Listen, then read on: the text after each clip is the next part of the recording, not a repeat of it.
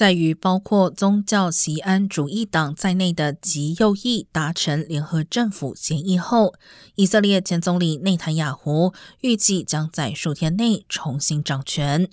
国务卿布林肯今天誓言反对以色列并吞约旦河西岸或在当地的屯垦行动，并称无论希望多么渺茫，总统拜登的政府会努力不懈维护巴勒斯坦建国希望。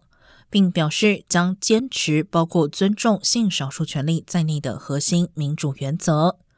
内塔雅胡联合政府中的极右翼团体诺安党坚决反对 LGBTQ 的权利。